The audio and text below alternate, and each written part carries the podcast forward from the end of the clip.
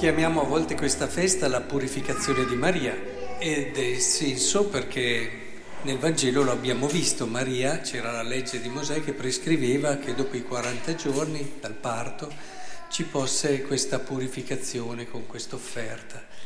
Però il nome che diamo di solito invece è più decisivo ed è su questo che mi vorrei fermare, è quello della presentazione al Tempio di Gesù, perché anche qui c'era una legge di Mosè che diceva che il primogenito, e questo non era riferito solo alle persone umane, ma anche agli animali, eccetera, doveva essere offerto al Signore. Ed è da qui che vorrei partire questa sera. Cioè, volete vivere bene, volete fare una gran bella vita, perché il Vangelo vuole questo, eh? Non abbiate delle idee strane. Il Vangelo vuole semplicemente insegnarci come vivere una gran bella vita.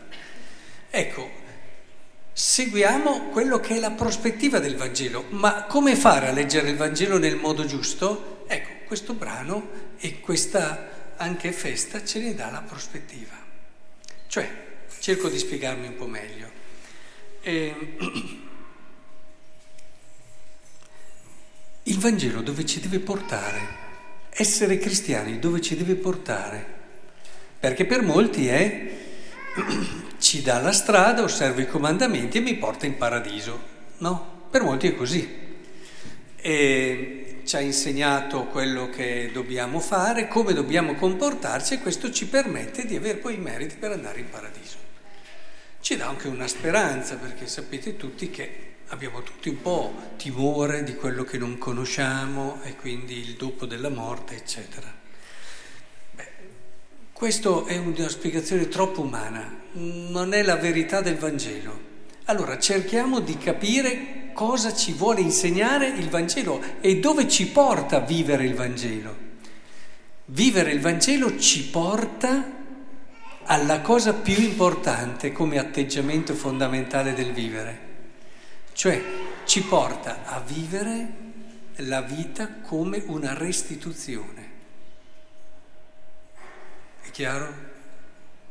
Cioè, più vivi il Vangelo, più ti rendi conto che la tua vita è bella perché dal mattino alla sera tu restituisci ciò che ti è stato donato gratis. E questa, questo rito, dai il tuo primogenito, cosa serve? E poi lo riscatti, sappiamo che Maria, Giuseppe lo hanno fatto con l'offerta dei poveri. Eh, però andiamo al senso, perché appartiene al Signore? Perché è un dono suo. Noi a volte ci dimentichiamo che tutto è dono suo. Tutto è regalo di Dio. Il Vangelo non vuole altro che aiutarci a capire che tutto quello che noi siamo è un regalo, tutto. E la vita non è altro che il restituire ciò che abbiamo vissuto. Pensate che bello alzarsi al mattino e vivere la vita restituendo. Con questo atteggiamento. Pensate quante cose vengono spazzate via il senso di sentirsi bravi, migliori di uno, l'essere stato qui, l'essere stato là. Se uno si dà da fare di più, non lo fa perché alla fine si sente meglio degli altri e vuole realizzare più degli altri, ma lo fa perché ha capito meglio degli altri quanto ha ricevuto. Si tirano via dalla testa certe categorie che invece, ahimè, riempiono la testa di chi vive secondo il mondo, da cui anche una logica di antagonismo, una logica di conquista, una logica di possesso, una logica di... e tante altre logiche.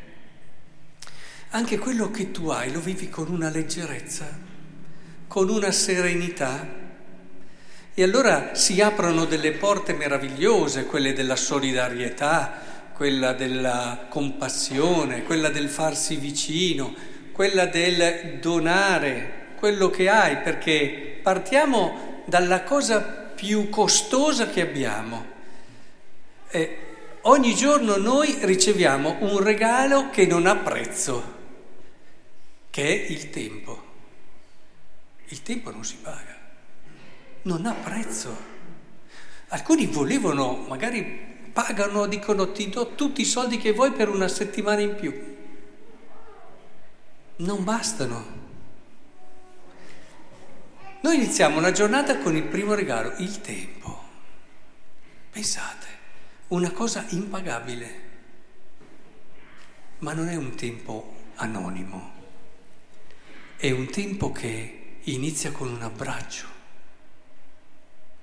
è un tempo che inizia con il sorriso. Immaginate un bambino che si sveglia e vede il sorriso di sua madre. Questo è il risveglio del cristiano. Ci risvegliamo al mattino e vediamo il sorriso di chi ci ama, di chi ci ha voluto, di chi da sempre ci ha desiderati come siamo. E infatti vi consiglio, pregate bene al mattino, fate molte preghiere al mattino, perché chi inizia bene la giornata con questo sorriso di Dio che riempie il suo cuore, che riempie la sua anima, vive tutta la giornata in un modo diverso. Non c'è niente da dire. Non trascurate la preghiera del mattino, dicono che è oro. È oro, sì, proprio oro. Date tempo, andate magari a letto prima la sera e alzatevi molto presto al mattino, così riuscite a pregare. L'altro giorno parlavo con una ragazza che seguo che mi ha colpito perché fa un lavoro che la costringe ad alzarsi alle 5 di mattina. È una ragazza di 35 anni e mi dice io mi alzo se riesco anche prima delle 4 così riesco a pregare per un'ora. Eh, ecco, hai capito tutto. Perché sapete, si può dire facilmente, ma mi devo già alzare alle 5, noi facciamo così, puoi dirlo, ma non è la logica della colpa che deve... Stai tranquillo, non fai mica un peccato anche se ti dici e te la racconti così, però perdi molto, forse questo non lo sai, però perdi molto e vivrai una giornata peggio. Noi ragioniamo sempre, ma lo posso fare, lo devo fare, mi sento tranquillo in coscienza, ma ragiona dicendo cosa sto perdendo. Comincia a ragionare così. E forse allora riesci a capire meglio e a fare le scelte giuste. Ora, credo che sia importante che dal Vangelo ci lasciamo guidare per mano in questa logica. E più viviamo il Vangelo bene, perché si può vivere il Vangelo male, più viviamo il Vangelo bene, più ci alziamo al mattino e viviamo la vita come restituzione. Una leggerezza straordinaria, un guardare gli altri con una trasparenza di sguardo meravigliosa, che non ha né pregiudizi né ma proprio la serenità di vedere un fratello, di vedere qualcuno che si può aiutare. Quando avete il cuore ricolmo di qualcosa che sentite, di aver ricevuto, siete molto più leggeri. E quando invece dopo, pensate a tutti quei meccanismi strani, no? che sono figli del peccato, eh? quei meccanismi dove uno comincia a dire però io avrei però meritato di più, eh, però proprio a me sono successe queste cose, eh, ma guarda quelli là come sono più fortunati, quei mec terribili, terribili. Se volete vivere male, entrate in questo corridoio e in questo circolo terribile. Invece lasciate che il Vangelo vi liberi giorno dopo giorno. E tutto quello che fate, fatelo così, con semplicità. Entrate proprio in questa logica, in questa logica. Quello che ho, le cose più preziose sono un dono. E allora forse arriverete a dare anche la vita. Perché quando si entra in questa prospettiva non fa più paura anche dare la vita, anzi diventa la più bella conclusione di una vita vissuta in piena